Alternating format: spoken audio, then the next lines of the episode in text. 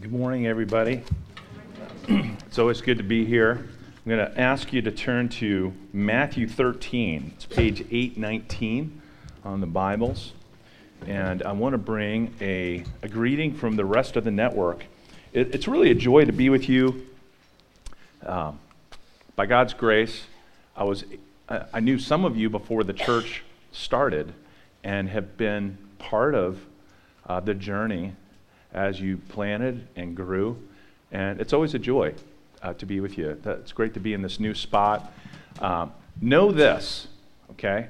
So it this and this newsletter kind of encapsulates it. There's eight other churches that are going to pray for you today.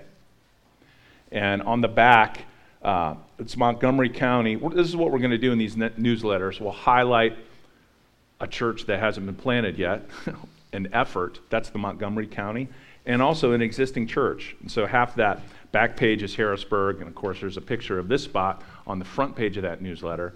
And we want you to know, I want you to know, representing the leadership of the network, and as someone who hangs out with the other churches, uh, we love and are so encouraged about your prayers for the Central PA region. Uh, don't think like, hey, there's a bunch of Philadelphia churches and Philadelphia area churches. There's one in Bucks County, one in Jersey. Don't think that, hey, you're too far away to, to be on our radar. And you're in our hearts and our prayers. And the fact that you're praying big prayers for your region and that you would live, speak, and serve as the very presence of Jesus for the poor in your region and the hungry in your region. Uh, the fact that you'd have a guy stand up and be like, okay, hey, these are the stats one out of 10 families in Cumberland County. And we're going to pray about that now. And thank you for volunteering, and he thanked you. But now we're going to pray for that. Um, man, it's so encouraging to me personally and to these other churches. And so we, we pray too, and we will pray for you tonight um, as you dream and pray big prayers for Central PA. The more people would connect with Jesus, and more people would receive and uh, touch the love of God through your love and service. So we, we pray for more churches. We pray that, uh, as Matt just prayed, that we live, speak, and serve as the presence of Jesus and be people who are drawn by God's heart to the least of these. So I want to thank you for that. Um, it's exciting to be here today.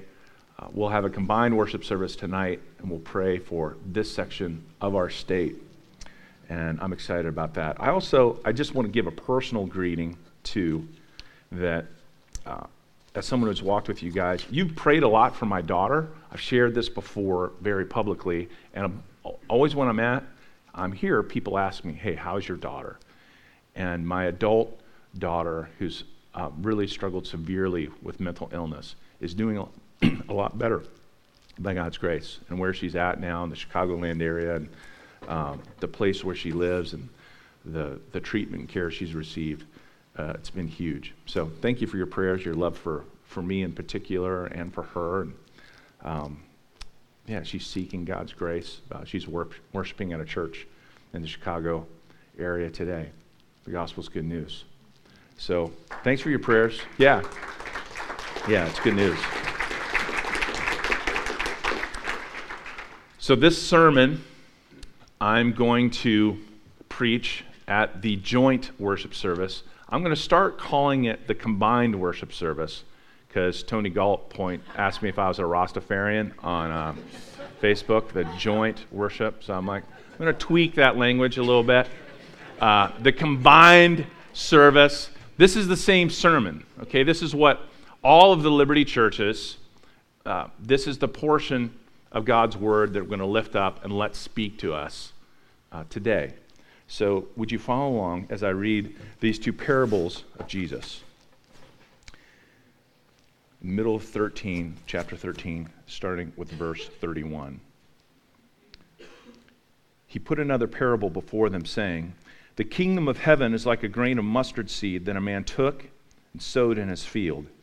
It is the smallest of all seeds, but when it is grown, it is larger than all the garden plants and becomes a tree, so that the birds of the air come and make nests in its branches. And he told them another parable The kingdom of heaven is like leaven that a woman took and hid in three measures of flour till it was all leavened. And this is God's word. In 2016, there were a lot of rock stars that the world said goodbye to. Of course, Prince and David Bowie, Glenn Frey. Uh, it's always it's interesting to look back on their lives and listen to their dreams of what they thought they were going to do. There's actually a, a 2013 documentary on the Eagles where Glenn Frey and Don Henley are in the back of a limo after a concert in 1977, and they're like, "We hope we do this for a few years." Like, it would be really cool. You know, the Rolling Stones have been together for a few years then. And they talked about The Who and Led Zeppelin. They're like, you know, we hope maybe we could do this for a few years because this isn't like a lifetime career. That's what Don Henley said. And what's fun about listening to that is the, the greatness was unexpected. When normally in this world, it's the opposite, right? There's a kid in his basement rocking out in front of his mirror and uh, dreaming about rocking the free world, and uh, doesn't work, doesn't happen, doesn't go. Um, the band breaks up, you know, whatever happens. And what's great about those stories, like what's fascinating, is when the greatness is unexpected.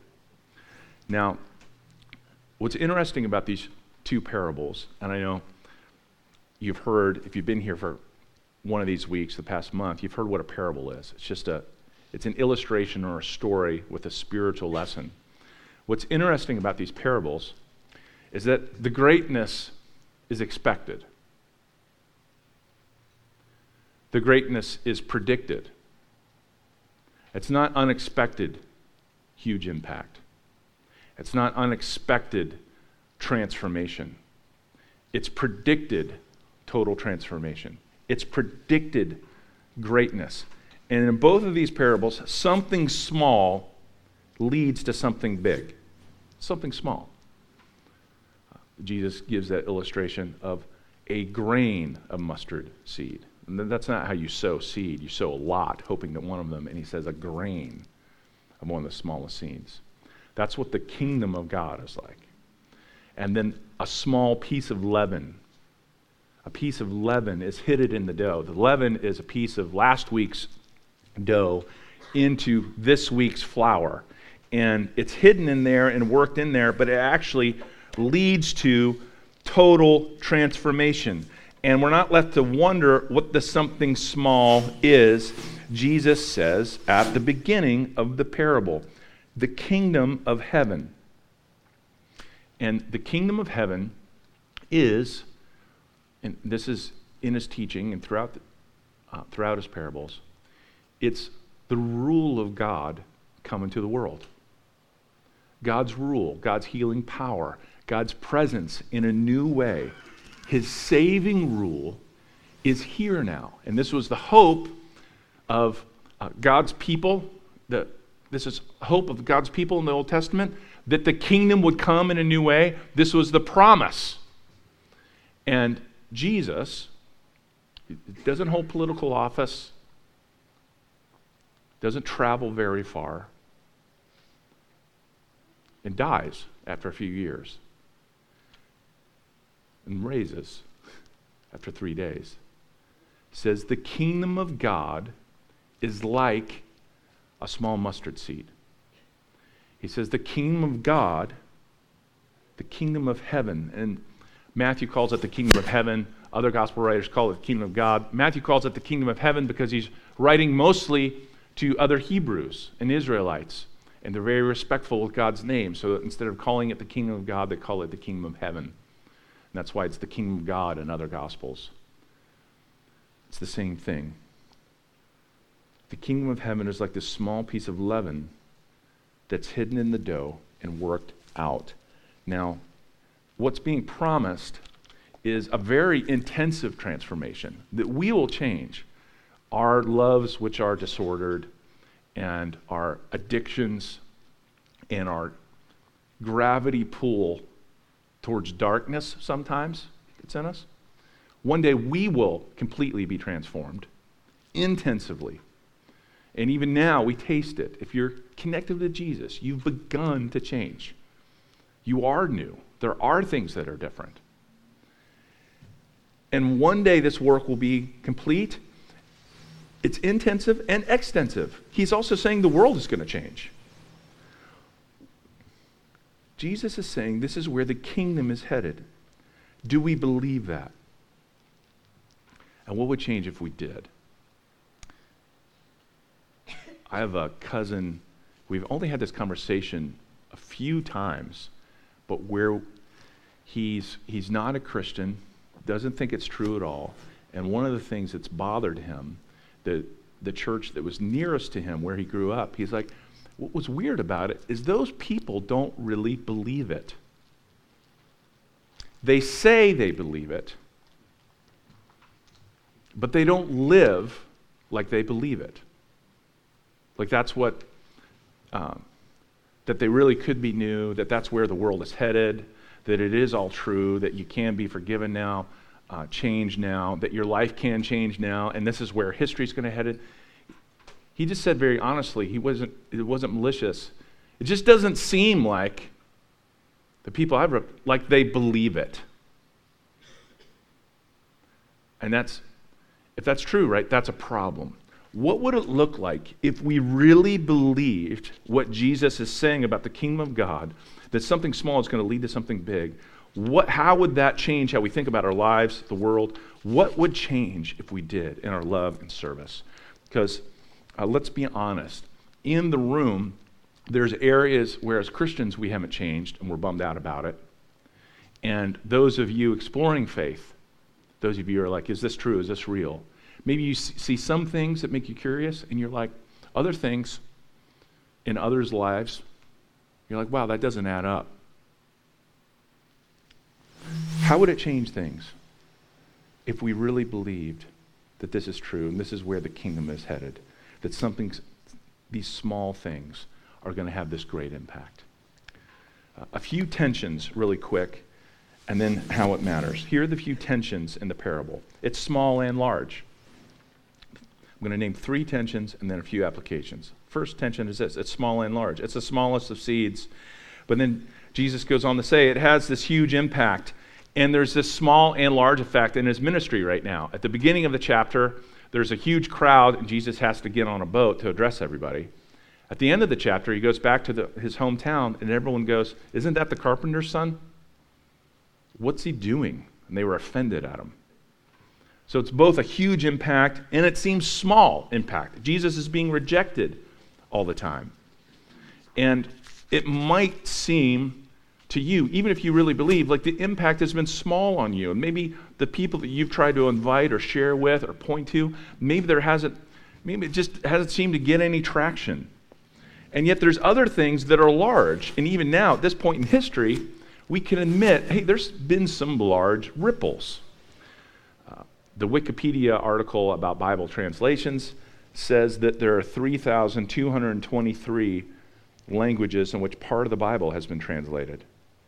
The disciples weren't thinking about that. We're on the beach with Jesus, you know, or in the boat. When they're standing, they're not thinking, hey, 2,000 years, people are going to be reading this parable, and there's going to be an empty tomb to think about and a cross, and actually good news is going to spread throughout the world. They're not thinking about the fact that no one culture owns Christianity. In other sermons here, I've talked about the Gambian scholar uh, from Africa that teaches world Christianity, and also he's a professor of history at Yale, Lamin Sanneh. And he just, one of the, his things that he's talked about a lot and written about a lot, Lamin Sanneh, is that no one Christ- culture owns Christianity. Christianity, among world religions, has this ability that the scriptures are translated into another tongue and culture and it challenges, always challenges part of the culture. There's things in the culture that transforms and things that it totally changes the way people look at stuff. And no one culture owns it. Jesus is actually predicting a huge effect. When he comes up with this detail, hey, so there's this little seed, and you know, it's the biggest plant, though, in the garden, right? The mustard seed. It's bigger than a shrub. It actually becomes a tree. And the birds nest in the tree. If it becomes, and a, a mustard uh, tree, we're not talking an oak, it's like 10 or 15 feet, but it's big enough the birds would be in it. He's not picking a random illustration. In the Hebrew scriptures, trees are used to describe kingdoms. So in Ezekiel 31, Ezekiel says, Behold, Assyria was a cedar in Lebanon with beautiful branches and for a shade and towering height. It towered so high, all the birds of the heavens made their nest in its boughs, and under its branches all the beasts of the field gave birth to their young, and under its shadow lived all great nations. When Jesus says, Yeah, it's, it's big enough for the birds, he's connecting an older image. King Nebuchadnezzar of Babylon super powerful king in the ancient world, is told by Daniel that his kingdom, his tree, uh, he has a vision of a tree which stands for his kingdom, and its leaves are beautiful, and the beasts of the field found shade under it, and the birds of the heavens lived in its branches. What is Jesus saying? Jesus is saying that his kingdom will extend to the different kingdoms of the earth. He's saying that his kingdom isn't going to be limited to just like one language or nation. All the every time that image is used in the Hebrew scriptures, it's about a kingdom that's under the shade that's under the shade of that tree are the nations. The nations of the world. And isn't he saying that one day his kingdom will surpass the kingdoms of the earth? Isn't he saying that? It's small and yet large. It's hidden and yet visible. There's a hidden and visible aspect to your life as a Christian. There's some things that you'll do that are very public and you'll be known for. If you uh, volunteer to keep the food bank open, and Liberty Church is known for that, there's probably there's not going to be a lot of people in Central PA that are against that. People are going to go, "That's awesome. Thank you for doing that." That's an example, in Jesus' words, of letting your light shine before men so that they see your good deeds and praise your Father in heaven. And yet we know there's some things that are hidden. Some changes in your life and in your loves that are slow. And hopefully there's some people in your life that see the slow transformation. Sometimes you can't even see it. Uh, the, the process of my walk with Jesus and my life with Jesus, there's some changes in my character and life that it takes people around me who love me and uh, my wife and others to say, Steve, you, you've always struggled with this. Yeah, I know. But you actually are different now. You're a little bit different now. Maybe a little bit. but it's happening. There's some things that are hidden. And some things, right, should be hidden. You're not supposed to Instagram yourself every time you do a good deed. You know, you're not supposed to blow that out for the world. Jesus said, hey, some of your good deeds should be, it's like keeping what you're doing with your right hand secret from your left. You don't tell anybody. And God hears your secret prayer in private. And God sees the love for a, neighbor, a, a, someone else in your family, a, a stranger that no one else sees. Some of it's hidden.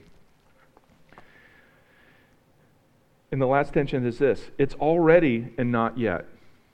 What am I saying? This is a way to say the other stuff. God's kingdom's already here. If you believe in Jesus, you really are forgiven by God, and God's presence will be with you forever, and He'll always be with you. And there's all these already things that are true of you you're already a child of God, a son or daughter of God forever. God's presence will already never leave you. And all that's right and true. And yet, and the Bible is honest about this, there's also ache. Uh, there's part of you that hasn't changed yet, and part of the church uh, that hasn't changed yet, and hasn't grown up yet, and hasn't matured yet. Some of you, what you've seen of Christ or the community of Jesus, maybe it's the best community at Liberty Church you've ever experienced. Or you're like, these people actually seem to be able to tell their stories and be honest. That seems right. That seems true. That seems real. And there's already fruit you can see. And there's, there's also areas where there needs to be growth in your church. Surprise, surprise. Like all the churches in the New Testament. When people are like, let's get back to the Old New Testament church, I'm like, right on. And they're all really in need of growth and maturity. Right? They all, they all need to better love the poor, uh, to not just believe what the world like believes around them, to not be completely shaped by the, to not be completely shaped by the culture, but be shaped by Jesus. They ache. And Jesus aches for them. And they ache. The kingdom of God is already, but it's not yet. And we ache for that. We long for it. We pray for it. That's why we prayed today, uh, led by Abby. Your kingdom come. We ache for it. We long for it. There's longing in there. And if that's what's coming, though, okay, if that's where it's going, where will that lead? Okay, if we believe that God really is going to do this, the leaven is going to work totally th- through us as a community and in us, and history is not just out of control, but it's ultimately in God's hands. If we believe that, that this is where it's heading, how will that help us? How will this hope get in us? A few things. One thing, uh, we can be honest because of this hope. We can be honest because of this hope that we have. Now, you've heard this before at this church that the word hope uh, in English means is interchangeable with wish, but not the Bible Greek word for hope. Hope is like a confident expectation with good reasons behind it. It's not just a wish. A hope is something more solid than a wish. And if you have something more solid than a wish, you can be honest about the areas of your life that need to change, you need to grow up. Let's see if we got this quote here from a book called Coming Clean. We can put it up on the screen. It's a book called Coming Clean by Seth Haines. And it's a book where it's his journal coming out of alcoholism. I read it over the Christmas break because it's just helpful. It's really just a helpful book about being a person, a human being, and all the things that we struggle with to cover up our pain, all the ways we medicate our anxiety, our fears, our hurts. And he talks about being buoyed by the truth and the hope that actually helps you be more honest, the constant dwelling on the truth it is more than calcifying, it is skeletal steel. The truth, I think, gives us the ability to face the rougher edges, the sharper contours. And this brings me to the meat of the matter. The liquor keeps me from dealing with the pain I have hidden in the cave of my soul. The liquor makes me a coward, keeps me from hearing the voices in the darker places of the soul cave. The liquor hiding isolates me from the community of faith that helps hold me up. This is the way of any addiction, isn't it? Aren't all of our vices just a convenient distraction from the voice of God speaking to the inner person from his community that speaks to? They are diseases that keep us from being fully formed. They puddle us up on the floor. Are you sick with one? At, at Liberty Church, uh, we believe that because the gospel's true, we can honest about the ways we need to change, about the way we medicate our anxiety, pain, scars from our past, worries in our future, uh, we can be honest about that. And this hope is like skeletal, skeletal steel. Because, look, the reality is uh, there's hope in the gospel. Jesus really has forgiven us in the sin uh, of our sins. And his community can help us today. And no matter how hard it's been to change, your reason for hope isn't because you're doubling down today. But your reason for hope is a cross and an empty tomb.